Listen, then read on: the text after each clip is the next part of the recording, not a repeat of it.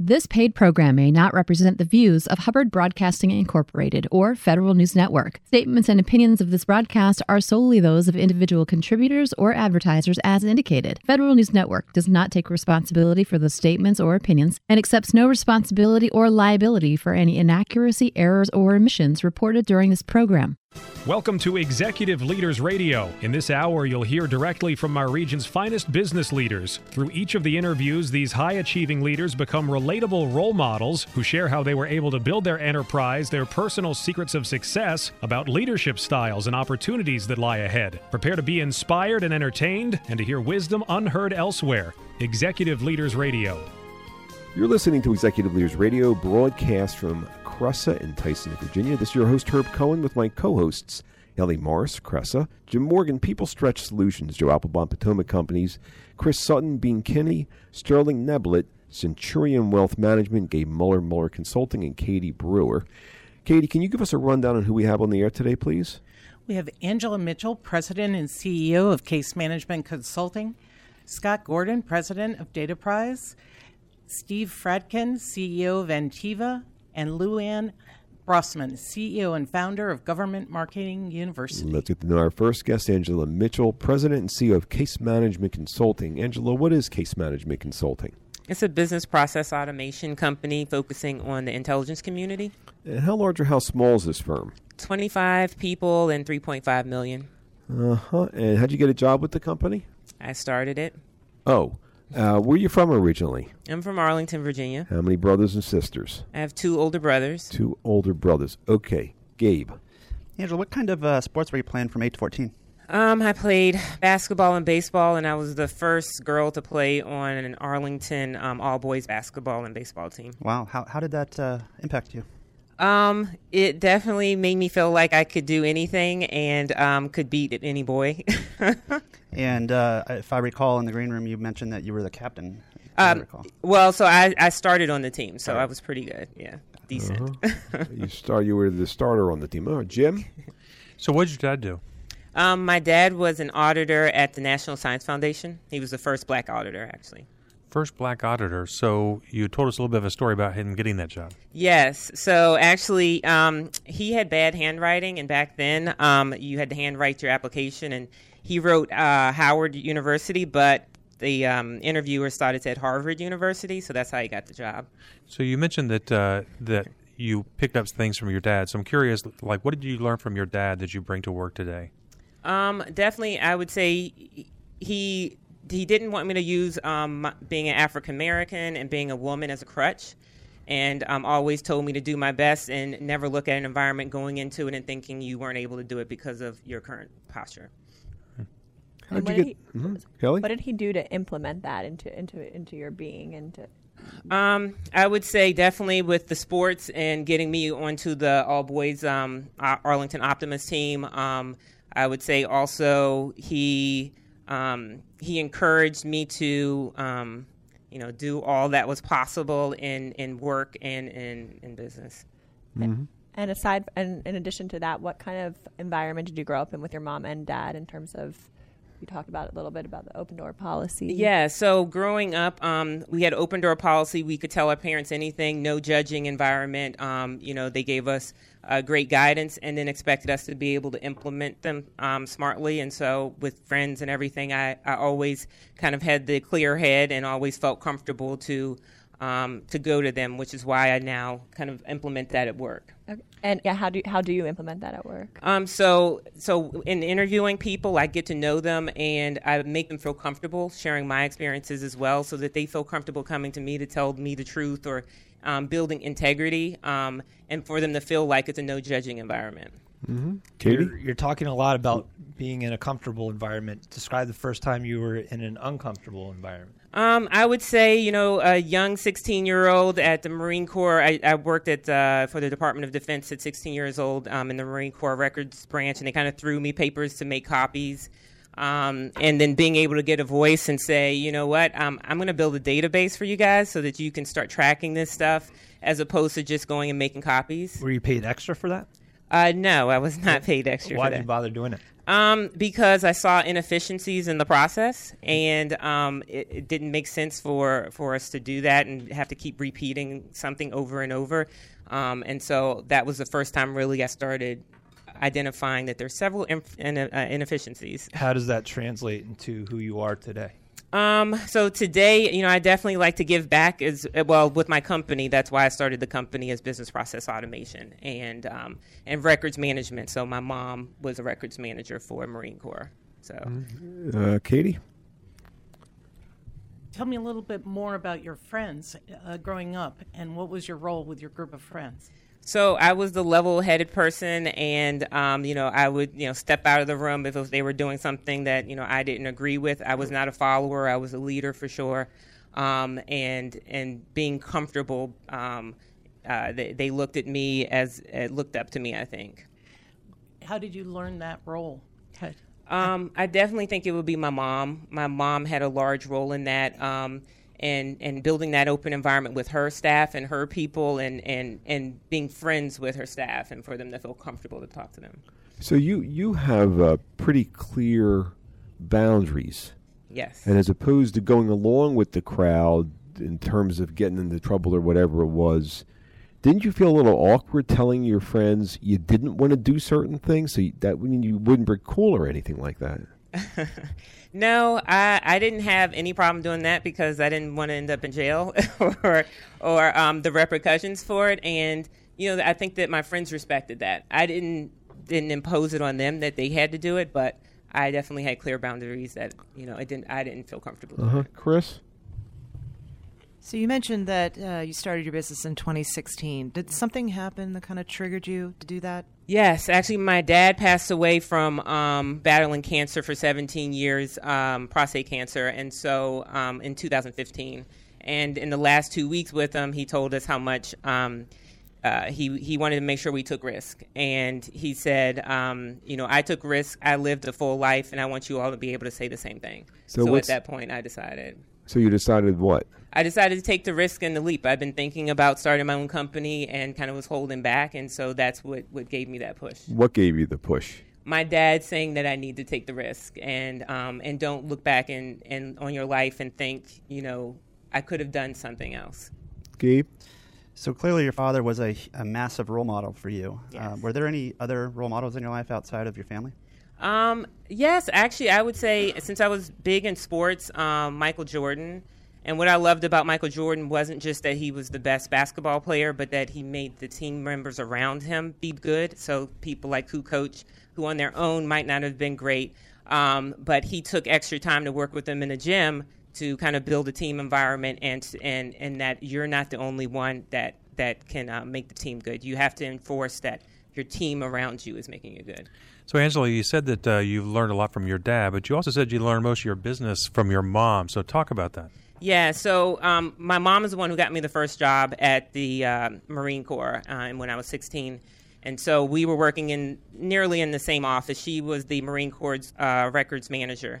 And so um, records management and how she managed her, her team and her people, they all looked up to her. They worked very hard for her because she knew they knew that she cared about her. And that's where I got caring for my staff as being very important um, and um, as well as records management because uh, that's a key part in kind of business process automation. So, you're continuing to do the work today that you were taught from the very young age. Yes. hmm Mm-hmm. So I, I understand you're uh, pretty driven. Uh, you have boundaries. You're great with people, and uh, you're you're going you're going to be a successful entrepreneur. I mean, you are a successful entrepreneur. I'm wondering, do you ever uh, give back to the community? Yes, actually, um, I, this year I just started um, a nonprofit called Kids Code 2. So a lot of my company focuses on software development and um, looking in underprivileged schools and trying to teach kids at an early age, at the third to fifth grade range, of how to code and the art of the possibility in building computers. Why why third to fifth grade? Why? Um, because that's when SOLs start usually um, standards of learning and um, computer science standards of learning is actually was just implemented in Virginia in 2018, um, and teachers aren't equipped to, to to support that yet. And so I want kids at an early age at these schools to know what the art of the possibility is and to get excited early. Wh- wh- Why do you why do you want kids involved with that stuff? Um, well, so I have a tough time hiring software developers because they just aren't out there. And I think if I tap into a market of kids that wouldn't normally go that route and and pick that at an early age, then I'll get them excited about it early. And so hopefully there will be a larger um, amount of people to to be in the IT field. So you know, growing up black and a woman back then might have been uh, difficult and crippling. To you, it sounds like it energized you. It did. I, I get excited. I, I love I love doing things that people, when looking at me at first, don't think that's possible. Uh huh. What's the uh, what's the website address of Case Management Consulting, Angela? Uh, it's casemc c a s e m c dot com. Let me have that one more time. C A S E M C dot com. We've been speaking with Angela Mitchell, who's president and CEO of Case Management Consulting here on Executive Leaders Radio. Don't forget to visit our website. It's executiveleadersradio.com. That's executiveleadersradio.com to learn more about our executive leaders. And we'll be back in a moment right after this break. And your name and organization is? Mindy Lyle with Alpha Corporation. And Mindy, what's your role at Alpha Corporation? Director of Business Development. And where you're from originally? Lafayette, Louisiana. And tell me a little bit about how young were you when you were business developing? Probably about 12, 13 years old. I started doing fundraisers for the American Heart Association. What do you mean you were doing fundraisers? What are you talking about? Well, at school we had jump rope for heart and all kinds of other games that people would contribute dollars and pennies and quarters then. Mm-hmm. And um, we collected money for the And what was your role in that? I put it all together, What do you mean you put it all together? organized it, got the kids interested, got the school to support it. Mm-hmm. What's that have to do with business development? Business development's connecting dots. What are you talking about? What do you mean? You connect people, you connect organizations, you connect strategies, all for a common goal. Ah, give me that again. Give me the. So you're telling me that that personality trait of business development showed up when you were a young girl helping organize these fundraisers, these nonprofit fundraisers. So business development could be for nonprofit as well as for profit. Business de- development can be for anything. It can be for community organizations. It can be for profit companies. It can be for neighborhoods. What do you enjoy about business development? Isn't business development selling? It's not selling, it's it's connecting people, it's strategic, it's planning, it's being in charge of the final outcome. Being in charge of the. So you really like responsibility, huh? I do. I've Uh-huh. always been in charge. And what's the website address of this organization? alphacorporation.com. Let me have that one more time. alphacorporation.com. And your name again is? Mindy Lyle, And what's your role there? Director of Business Development. of Alpha Corporation. This is uh, this has been your business spotlight. We'll be back in a moment right after this break. And your name and organization is. Wendy Ann Payne with Centurion Wealth Management. And uh, wh- what is Centurion Wealth Management? What are you guys doing, Wendy Ann? We provide full service financial planning and also uh, investment management, wealth management for people uh, to maximize their resources and find pi- financial peace of mind. How young were you when you were uh, when you were playing financial planner? Um, uh, this came to, to be uh, revel- relevant in my life when I was in elementary school age. My parents were divorced. My mother was terrible with money, and my father was top secretive about money. Go ahead. So, what happened to your role in the family? Um, there was a lot of bickering back and forth. I became the protector and sort of facilitator for my sister and I, and later the step siblings. And I just I took a lot of notes and listened and observed. Watched my grandmother rescue my mother financially time and time again. Um, watched poor decisions be made on on the side of my father's side of the family, and I just took a lot of notes. And that's not what I'm going to do when I grow up. Uh huh. As opposed to what do you want to do when you grow up? wanted to teach people I wanted to teach people about finances, I wanted to learn about finances and help people understand how they relate to their money so they can make better choices. How people re- what, what are you talking about? Relate to their money? What are you talking about? Everyone has a, an emotional relationship with their money. Yeah, some people are emotional spenders, some people are uh, emotional savers, some people are fearful of money and what they don't know, and they're fearful of what may come tomorrow or may not come tomorrow. so you really get to know your clients, don't you? Absolutely. You really are a trusted advisor. I like to think so, yes. Yeah. Why'd you just smile when I said that? I don't like taking credit. Um, uh huh. Yeah, it's because you truly are. If I, I, I see that all over you. Wow, you're really proud about what you do. What's the website address of your organization? CenturionWealth.com. How do you spell that? C E N T U R I O N Wealth.com. We've been speaking with Wendy Ann Payne, founding partner Centurion Wealth Management. Back in a moment, right after this break. We're back. You're listening to Executive Leaders Radio. This is your host, Herb Cohen. We'd like to introduce Scott Gordon, president of Dataprise. Scott, what is Dataprise? What are you guys doing? Uh, Dataprise is an outsourced managed IT services company that focuses on providing everything from help desk support to chief technology officer and cybersecurity support for How large about how 600 small- companies across the country. How large or how small is the team? 300 employees, full-time Uh, employees, and about uh, 50 million in revenue. All right. And uh, how'd you get a job there? Well, I actually was really good friends with the founder's Well, you were the first. You were the first. Uh, you were the first employee there back the in '96. That's 24 years ago. Yes, Where you from originally? Uh, Potomac, Maryland. And how many brothers and sisters do you have? I have one older brother and two older sisters. So you're the youngest of four. And when you were a kid, what kind of sports did you play? I played tennis, I played baseball, and I was a big skier. Uh huh. What was your favorite sport? Well, I played a lot more baseball than Uh-huh. skiing. What was your role in the team? I was a catcher. And uh, why'd you like being the catcher? I liked not being bored, and I liked to be involved in every play. Ah, what's that have to do with your role now as president of this organization known as Dataprise, which is 300 people? I- run the company, and and one of the things that has kept me there is the ability to really have the keys to the castle and to manage the team and, and manage what goes on on a day to day basis. So you really enjoy the day out, day in and day out catching, the being aware of everything, making sure you're in the middle of it all.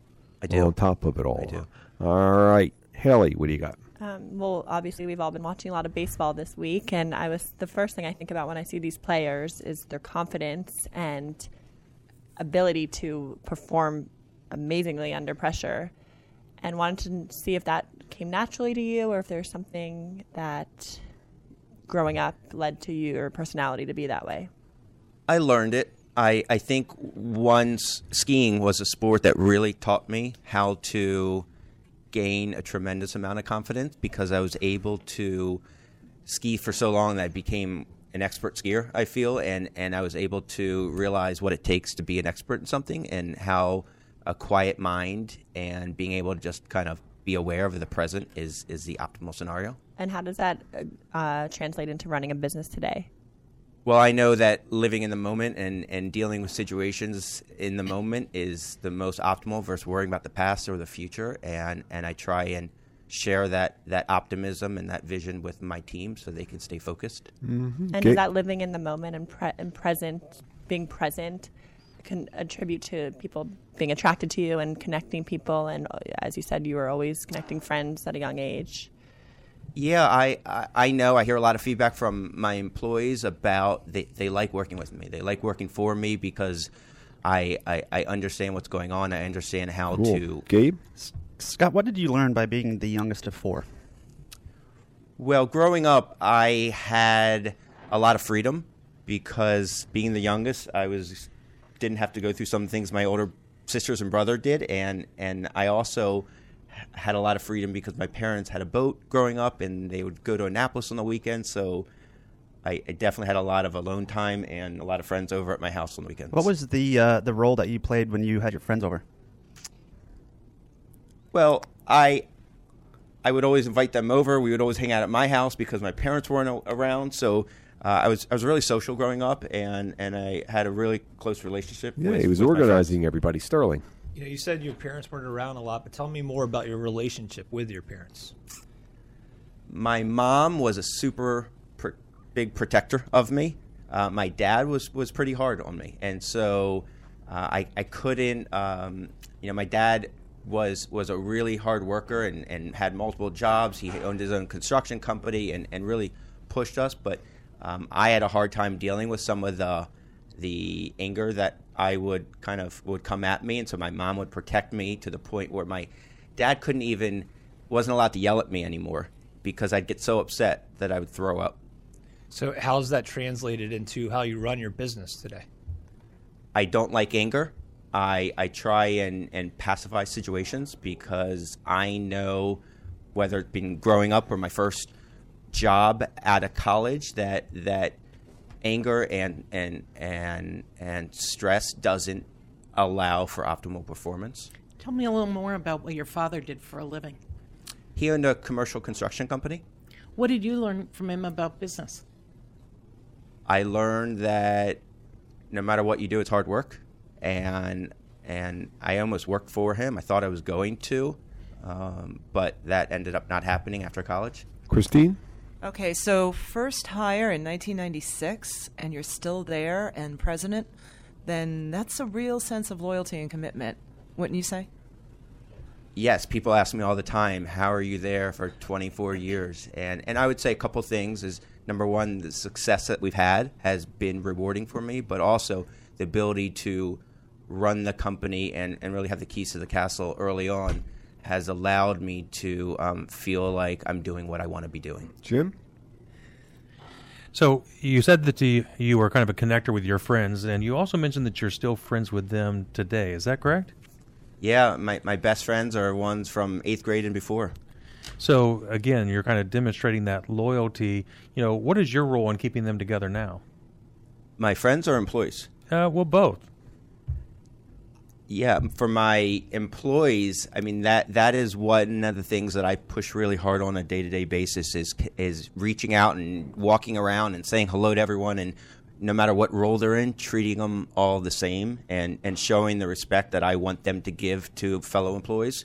Uh, my friends, same kind of thing. I, I, I like to connect. I like to uh, engage in, in good conversations. I like to kind of be be close with people. So you're creating the same culture at work that you have amongst your friends. Yes, which is why I enjoy going to work every day, even after 24 years. That's great. So I, I was wondering, um, Scott. You know, you, you've built this business. It's 300 people, 50 million dollars. Did you figure this all out yourself?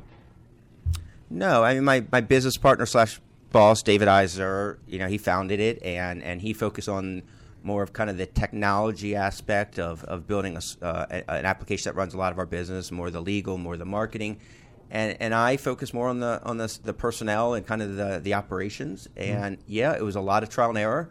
And as long as we, you know, we definitely made mistakes, but as long as the mistakes weren't too critical, where Mm-hmm. Have we could Do recover. you ever bring in anybody from the outside, any advisors to give you a hand with questions and stuff? Not a lot, but Mm-hmm. I would say about four years ago we started working with People Stretch, Mhm. uh, and and Jim, who's here today, Mm-hmm. uh, was actually one of um, our management consultants. But you, you built a, a 300 person, $50 million business. What was Jim able to help you with? it is hard sometimes to be very honest with individuals that have changed or aren't performing at a level that I don't really know what's going on with them at home or what's really bothering them. And so we use People Stretch and, and Jim and, and this gentleman, Alex Bartholomew, to really help to, to get to the bottom, to optimize the people that I knew once were A performers and maybe have slipped a little bit. So I would ask them to really get to the bottom Wait a minute, wait a minute. I read in the newspapers, and I read in the newspapers that if, uh, I think I read in the newspapers that if you don't do your job, you just get fired. But it doesn't sound to me like that's the way you're building your team. It seems to me that you're trying to do everything you can to figure out what's going on with everybody and how to optimize everybody so that everybody's ending up winning, which is the reason you brought in People Stretch. Yeah, I mean, I, I know, especially if I've seen them perform at a higher level at, at some point, then I know it's in them, and I know so it's you really do have this loyalty, the same thing you have with these long-term friendships from your childhood. You really do have a loyalty at the office. Yet employees will all say that they love my loyalty and my ability to connect with them, and and just the style that I have of, of being a good listener and being a big advocate for them. That's not your, what you read in the newspapers, though. So you're not going around screaming and yelling at everybody. You're like trying to figure out how to get everybody coached so that they can go to the next level. I've always gone after having fun. My wife says it that all I care about is having fun and enjoying life, and and I I, I know that that has been a, a big piece kind of our culture. Uh, we've won awards of work hard, play hard, and and that is kind of our our motto. So you think fun is building a team? Yes. Huh? How about that? I thought work was work. Well, we have to work hard, but if you can enjoy it at the same time, it makes for an optimal experience for the employees. You must be a great place to work. What's the website address for Dataprise? Dataprise.com with an SE at the end. We've been speaking with Scott Gordon, president of Dataprise. We'll be back in a moment, right after this quick break.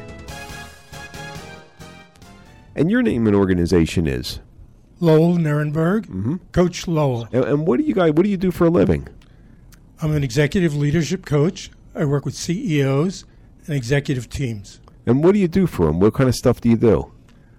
I help them be better versions of themselves in their role in their companies. So, give me an example of uh, when you're saying executive teams, like uh, the CFO, the COO. Are you teaching them numbers? You're you teaching them math and about computers, or what are you helping them with? Primarily, I'm working with the CEO and then all the members of the executive team, but I have them look at how they can be better than they are right now, what they think they need, Mhm. and sometimes what I think they should want. Uh huh. How young were you when you were uh, when you were playing coach? I don't know. What do you mean? I don't know. I don't know when I started being a coach other than, well, let me say, I started a computer distribution company. Didn't you tell us earlier you thought you wanted to be a therapist when you were a kid? Yeah. Tell us When a little bit a- about that. hmm Well, when I was a kid, I had some serious illness at the age of 11, Mhm. and it was bad for five years. I had s- a psychiatrist who Mhm. helped me through it. It Uh-huh. was uh, a real challenging Uh-huh. part of my life. So you thought you got exposed to therapy as a young person. Yeah. And you really see a benefit to having somebody to talk to. Yes. Uh huh. Isn't that what you're doing for a living nowadays? Only you're doing it as opposed to with kids. You're working with adults that happen to be running businesses. Exactly, yes. Uh huh. What do you enjoy about what you do? I enjoy the fact that people can learn about themselves and get insights about Excellent. themselves. What's the website address of your organization? CoachLowell.com. Let me have that one more time. CoachLowell.com. And this has been your business spotlight. And your name is Ramon Parker. And Ramon, the name of the organization? Loudoun Free Clinic. And you were telling me there's some something special about the Loudoun Free Clinic, where every dollar that goes in does something else. What was that all about? Yeah, it does something magical. So for every dollar that's donated to our clinic, we can deliver eight dollars worth of care. And what kind of clinic is this? Who are you? Who are you helping out? What kind of stuff do you guys do? So we're helping out those who are 18 to 64 who are uninsured and low income, 200% or below the federal poverty level. And give me this thing about the math again. Give me how that works. So essentially, I have a, a staff of 12 individuals and 128 volunteers. So with that kind of payer mix, I'm able to deliver, you know, anywhere from eight dollars uh, in care for our patients. Because you've been able to enroll the support of so many volunteers, you're actually keeping the cost of healthcare down and therefore multiplying the dollars. and making one of it one of the best business investments for private corporations who want to invest. And didn't ah interesting. So private businesses and individuals can get involved. And didn't you tell me you had a couple of healthcare challenges yourself? What were they? I have. I've had four open heart surgeries, and Mhm. it helps me to understand what patients need. What are you talking about? What do you mean? So the idea of having been on the table or being a patient, I'm able to take a patient focus in how we deliver care differently than most people would. What do you, what do you learn from those experiences personally? What do you appreciate that most of us don't? I appreciate consistency. Um, I think that a, a staff at the hospital, nurses, providers, Mhm. parents, Mhm. family, all those people consistently being around me and consistently offering me hope. Uh, I'm so full of it that I have to offer that to the patients and to the staff when I'm working with them. What's the website address for the Loudoun Free Clinic? LoudounFreeClinic.org. Let me have that one more time. L O U D O U N freeclinic.org. We've been speaking with your name again? Ramon Parker. And this has been your business spotlight. Thank you. We're back. You're listening to Executive Leaders Radio. This is your host, Herb Cohen. We'd like to introduce Stephen Fratkin, who is the CEO of an organization known as Entiva. Stephen, what is Entiva? Antiva is a managed IT service provider and cloud host. And how large or how small is this organization? A little north of 200 employees and a little north of uh, $40 million. Wow, how'd you get a job with this company? You know, this is all I've ever done. So I started at a very young age uh, at a CompUSA where I picked up my first client by accident, and it's grown organically ever since. How young were you when you got that first client? 13 years old. And it's, you've been doing this since you were 13. Where are you from originally? I grew up in the Rockville, Maryland area. And uh, how many brothers and sisters? Got three half siblings. How come you have three half siblings? Uh, they were from my father's first marriage. Uh huh. So, what did growing up in, with three half siblings, with dad getting remarried, what what what did that do to you as a kid? No, it was it was interesting because at a very young age they were all around, and I had felt like I had a pretty large family unit. And then when I was about five or six years old, they all sort of disappeared, whether it was uh, going off to college because of their age or moving back in with their mother. Uh, so I felt a little stranded, but not in a bad way. And I think I realized at that point that I needed to figure out a few things on my own. Like what? What are you talking about? Uh, really, really around who I am and what I need to do to be my own person. Wow, tell me more about that. What do you mean? Uh, really, really trying to know what's important to me and where to spend my time and energy. I, I, I did that at a very young age, and I really wanted to uh, just just work at something and dedicate myself to something, but I wasn't sure what that was yet. Wow, how young were you when you started making money? Uh, well, d- depending on how you define money, uh, pretty young, about five or six years old. I, I, recall collecting pebbles on my street and trying to sell them to my neighbors. Uh, a few of them bit, not all of them, but uh, did wow. sell a few. Sterling? So you started your business at age 13, which was very young. When did you first see yourself as a, a true successful entrepreneur? Uh, I don't see myself as a true successful entrepreneur today. Um, I consider myself very lucky and grateful to be in the position that I'm in, and ultimately want to work hard every day at learning from the mistakes I make and only making those mistakes once. Wow. Jim? So you started pretty young at 13, but you said before that you were trying to figure out who you were. So talk to me a little bit about what you were doing in that 8 to 13, 18, 14. Uh, so eight to fourteen, I I was uh, not a great student. I was not a social butterfly, but I tried hard at both and found that I was just striking out. Uh, so I would just uh, again try different things until things stuck, and I found myself really passionate about technology. I found that it was cool to play with, and I ultimately found that I enjoyed working with people and how they use that technology. And is that a passion that you still have today? One hundred percent. Mm-hmm. Katie. You mentioned that you had half siblings um, and that you're a product of your parents' second marriage. Are your parents still married? Unfortunately, they're not.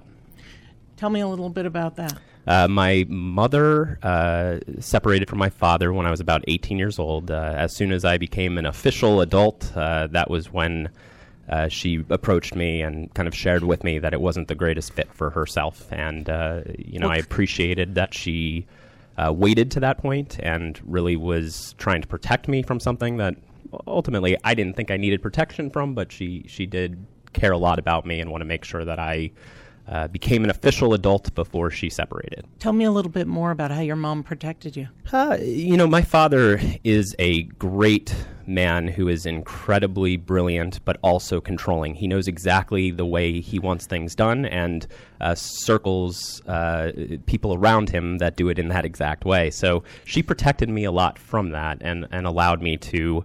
Uh, be a little bit of my own person, uh, where at the same time, uh, I knew I needed to be my own person. I knew I needed to control uh, my own purse strings, if you will, so that I could uh, have my own control and my own uh, path forward. And how does that translate into how you run your business? Ultimately, I believe that people have an ability to grow if they're given the tools and the clarity of what they need to do to be successful.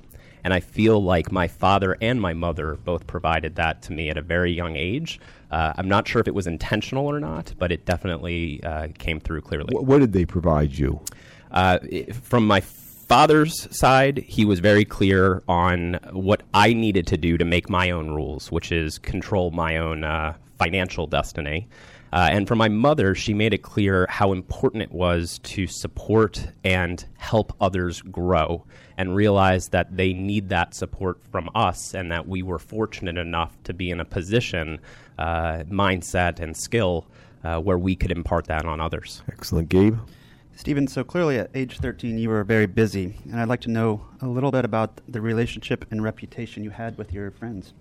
Uh, so uh, at 13, uh, for better or worse, I didn't have many close friends. Uh, I, I just wasn't able to socialize very well. I was very, very focused on technology, and I was just really enjoying going out there and helping people solve problems with this technology. And my focus was really around work and being driven at, at, to, to be the best that I could in what I was doing. So, unfortunately, um, uh, my my friendships fell to the wayside. So, how does that affect how you run your business today? It it, really. I, I'm a different person now. I wound up building a business of team members that I would call my friends. Uh, ultimately, Wait, wait, wait, give me that again. I ended up building a business of team members that I would call my friends. You right. know something special there because this business has thrived since you were 13. It's 200 plus people now. What are you talking about? So, so what I did was build something with people that shared the same passion that I had. And as a result, it became more than just a working environment, but a place where we all had similar interests and we were all going after the same goal together. That's probably the reason this business has grown the way it has, hasn't, isn't it? Yeah, of course. Very fortunate. Well, it sounds to me like you're the one who pulled it all together. You're the you had a con, you you shared a common vision. You selected the right people. You figured out where everybody fit. You're the master team leader. I'd say it was the right place at the right time Yeah, wearing a I'd red say shirt. you have a lot of talent there, Haley.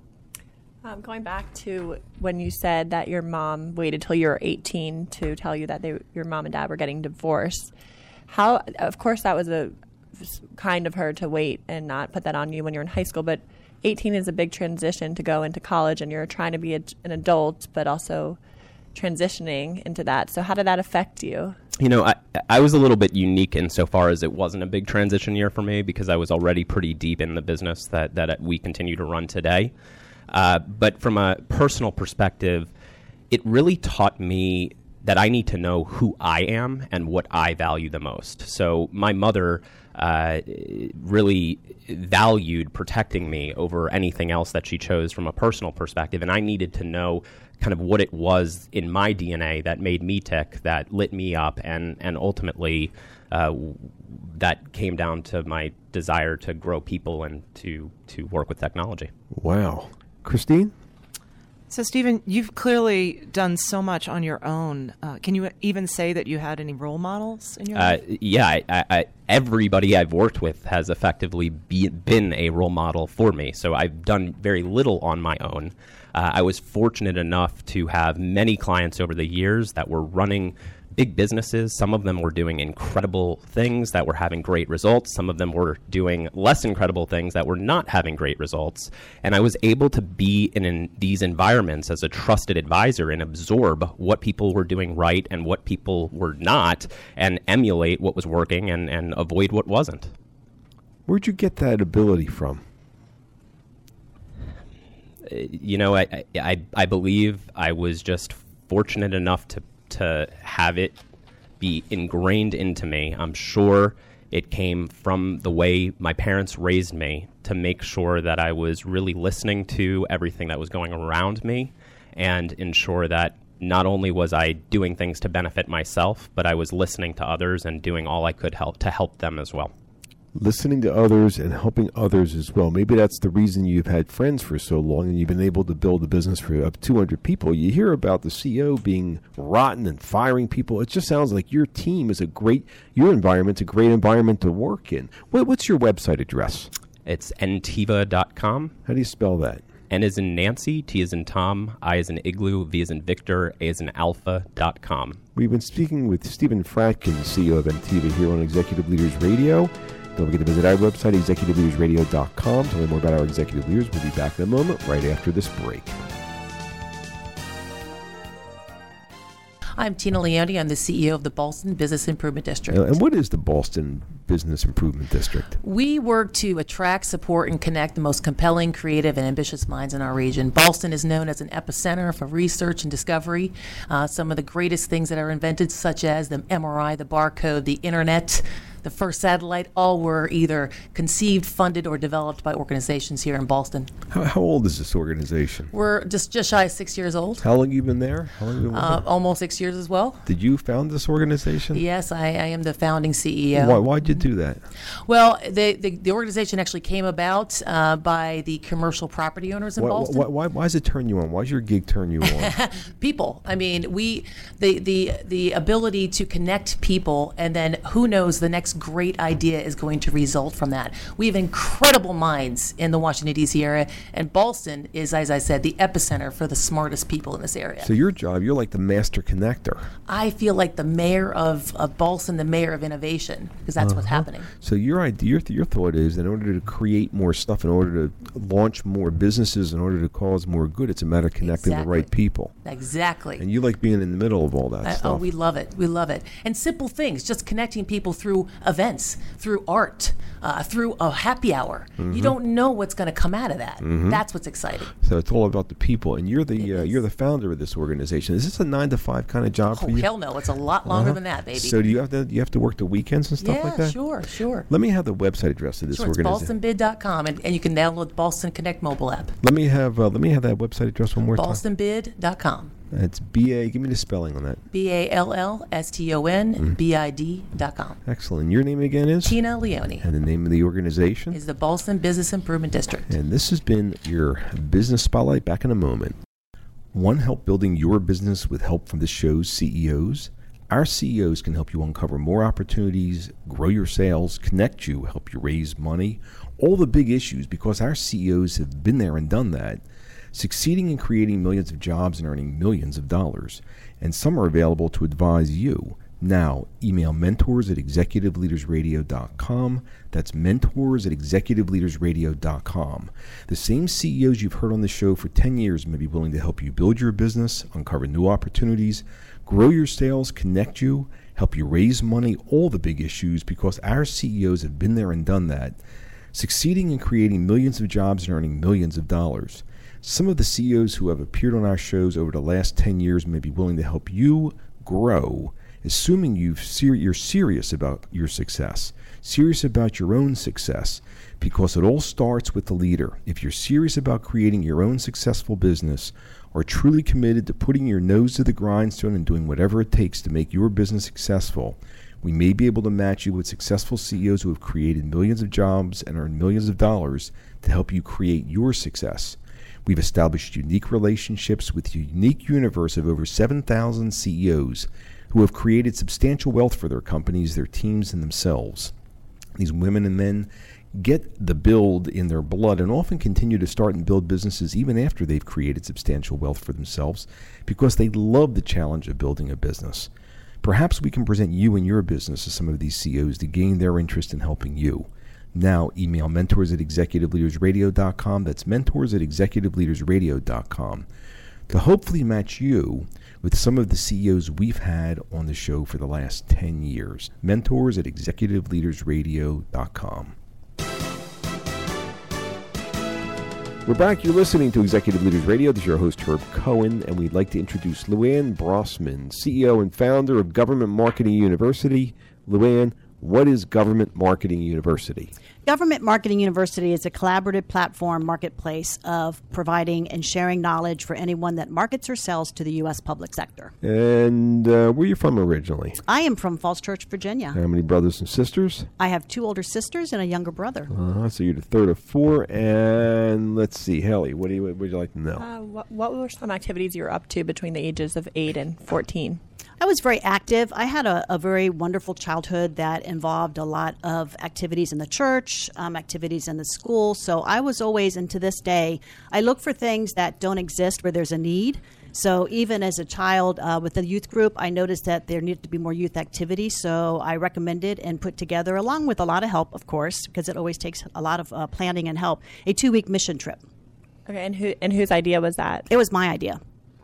Uh, it was your idea, and you you pulled the so you had an idea, and you pulled a team around an idea. Right. I had a cousin that Anything lived like in North you're doing Carolina. nowadays? Isn't that what you're doing nowadays? It up absolutely is. Uh huh. All righty, uh, Gabe. So you have two older sisters and a younger brother. Uh, tell us about the relationship and the reputation you have with them.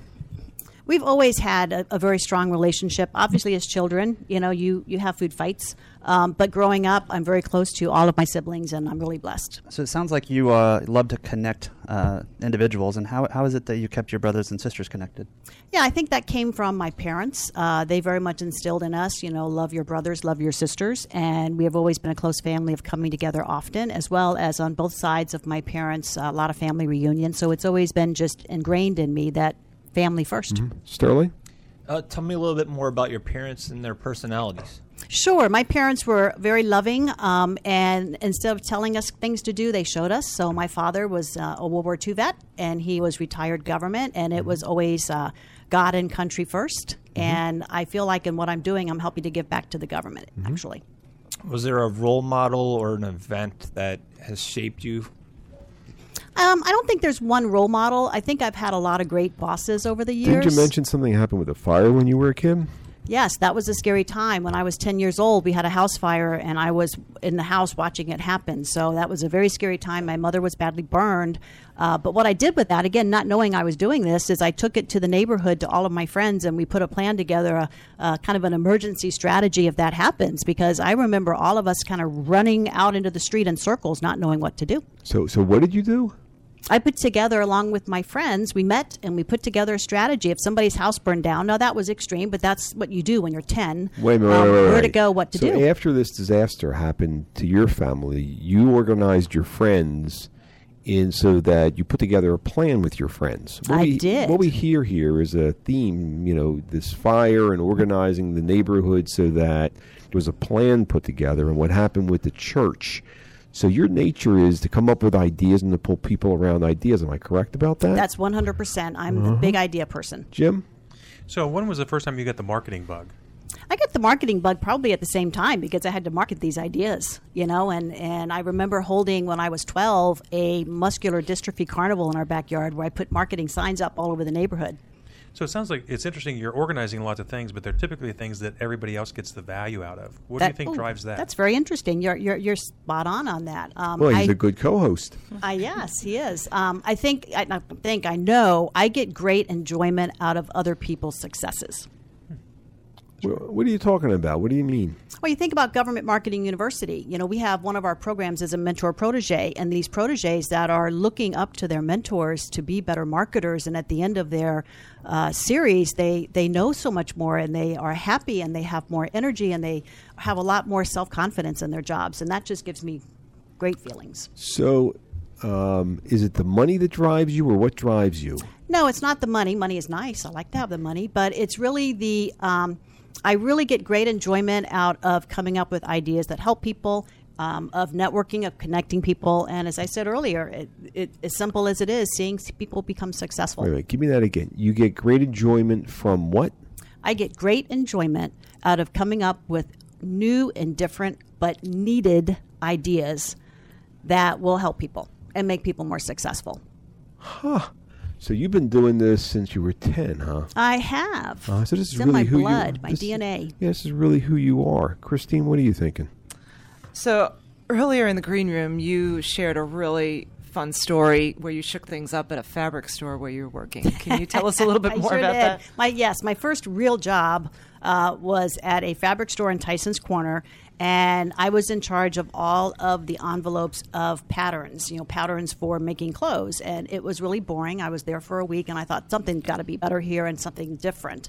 So I again pulled my girlfriends together, and we got a lot of help from some mothers. We made some of the clothes from the patterns, and then my girlfriends would come in for an hour or so at night when I was working, which would help keep me company, and model the clothes in the front of the store. And it was a great success. Marketing 101 back in the, Well, you know, right. So you were working there early for 70s. so you were working there for a week, and you saw again you saw a better way to do things. Did you get paid extra for doing that? absolutely not. Well, why'd you do it? It was it it was fun. It helped the cause. So this was a for-profit business. Your friends that helped you, did they get paid anything? No, they got to hang out and have fun and have a new clothes that one of the mothers made for them. So did the owners of the store? win-win. What did the owners of the store say to you? I mean, did they realize? That I don't, you, you know, honestly, I don't even remember. I got the job because one of my mother's friends worked there. Uh-huh. I don't know that I ever met an owner. So you, so your nature is to look at something and figure out how it could be done better. And That is correct. Pull people around an idea. That that's very accurate as well as doing it process driven marketing. So taking that idea and repeating it where you can. So you're looking at something of how you're looking at opportunities of how things could be done better and putting a process around it so it can scale itself out. That's correct. Uh huh. How frequently do you have ideas? Well, let me. Uh, I was going to ask you how frequently you have ideas. Maybe the better question is: Is there a day that goes by and you don't have an idea? There is not. Um, matter of fact, driving in this morning, I came up with an idea and I called one of our editors and, and discussed it with him. So no, I I think ideas all the time. How do Drives you- my husband nuts. How do you handle uh, situations then when ideas can't be executed on quickly? You know, I'm okay with that. I think that you talk it through with those that you need to talk it through with, and you can decide, yes, it's a smart idea, or let's put it on the park. We call it the parking lot. You know, it's putting the Lou Anne's parking lot is what it's called. And sometimes they resurface. So, do you ever talk to folks about ideas where you're not going to make the money, but they're going to make the money? Oh goodness, all the time. That does drive me a little nuts. Why, Yes. why do you do that? Um, I get pleasure from that. Um, it always comes back. You know, I have another business that was acquired last Wait a minute. November, You have and that's you I get think you part get of that you get pleasure from what? I get pleasure from making things happen. And you had a business. What kind of business ha- got acquired? It was called Virtual Marketing, and I'm still part of it, a full service marketing agency for technology companies that sell to the government. And when I look back, I bought the URL for Government Marketing University in 2007, the same time, the same day I bought it for virtual marketing. So, virtual marketing was the leading in, getting to know everybody, getting that reputation so that GMarkU is successful. So you're you're you're an idea guy. Big time, Uh huh. Constantly. constantly, Uh huh. with everything. Um, do you ever think you're going to retire? Well, I'm building a retirement home right now, so my husband would like to think so, but I don't see it, um, you know, anytime soon. Uh huh. Why? Why would be I don't think that my brain is capable of turning to mush. I don't want it to turn to mush, right? We've got to keep helping. I don't know that I'll see myself five years from now doing what I'm doing, but I'll definitely be doing something around charity, um, leading my golf organization, being on boards, things like that.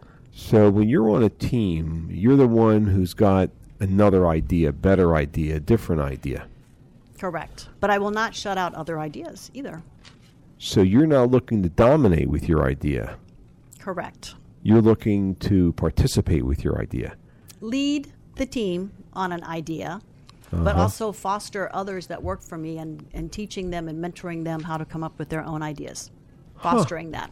So you're you're like your middle name is idea. That's true. So you like you're a swirl of ideas. You just like and you just happen to in order to implement the ideas. It's you, called busy brain. What's busy brain? What are you talking about? What well, do you, you, know, you, you, you all need mindfulness these days. That's actually something we teach at GMarkU. You know, we have a whole track on mindfulness because all of us are tied to our smart devices and our brains are fried. So Mhm. we're teaching mindfulness, which is just as important as everything else we do. What is mindfulness? Slowing down your brain. Mhm. Um, one thing I have found is I've learned to listen, to understand, not respond. hmm What's the website address to this organization known as Government Marketing University? gmarku.com. We've been speaking with Lou Anne Brossman, CEO and founder of Government Marketing University. And let's see. Um, Katie, could you give us a rundown on who else we've had on the air today, please? We've had Angela Mitchell, President and CEO of Case Management Consulting, Scott Gordon, President of Dataprise, Steve Freidkin, CEO of Ntiva, and Lou Anne Brossman, CEO and founder of Government Marketing University. I would like to thank my co-hosts, including uh, Haley Morris, Cresa, Jim Morgan, People Stretch Solutions, Joe Applebaum, Potomac Companies, Chris Sutton, Bean Kinney, Sterling Neblett, Centurion Wealth Management, Gabe Muller, Muller Consulting, and Katie Brewer for giving me a hand structuring the questions. Hopefully, providing our listening audience an educational and entertaining show. I'd like to thank our listening audience for listening, otherwise, we wouldn't have a radio show. Don't forget to visit our website. It's executiveleadersradio.com to learn more about our executive leaders. It's executiveleadersradio.com to learn about our executive leaders. Thank you for joining us today and have a nice day. Bye bye. Thank you for tuning in. You've been listening to Executive Leaders Radio, the region's premier radio show highlighting local executive leaders. We hope you've enjoyed the show here on 1500 AM. You can learn more about Executive Leaders Radio by visiting executiveleadersradio.com or tune in next time right here on 1500 AM. That's executiveleadersradio.com.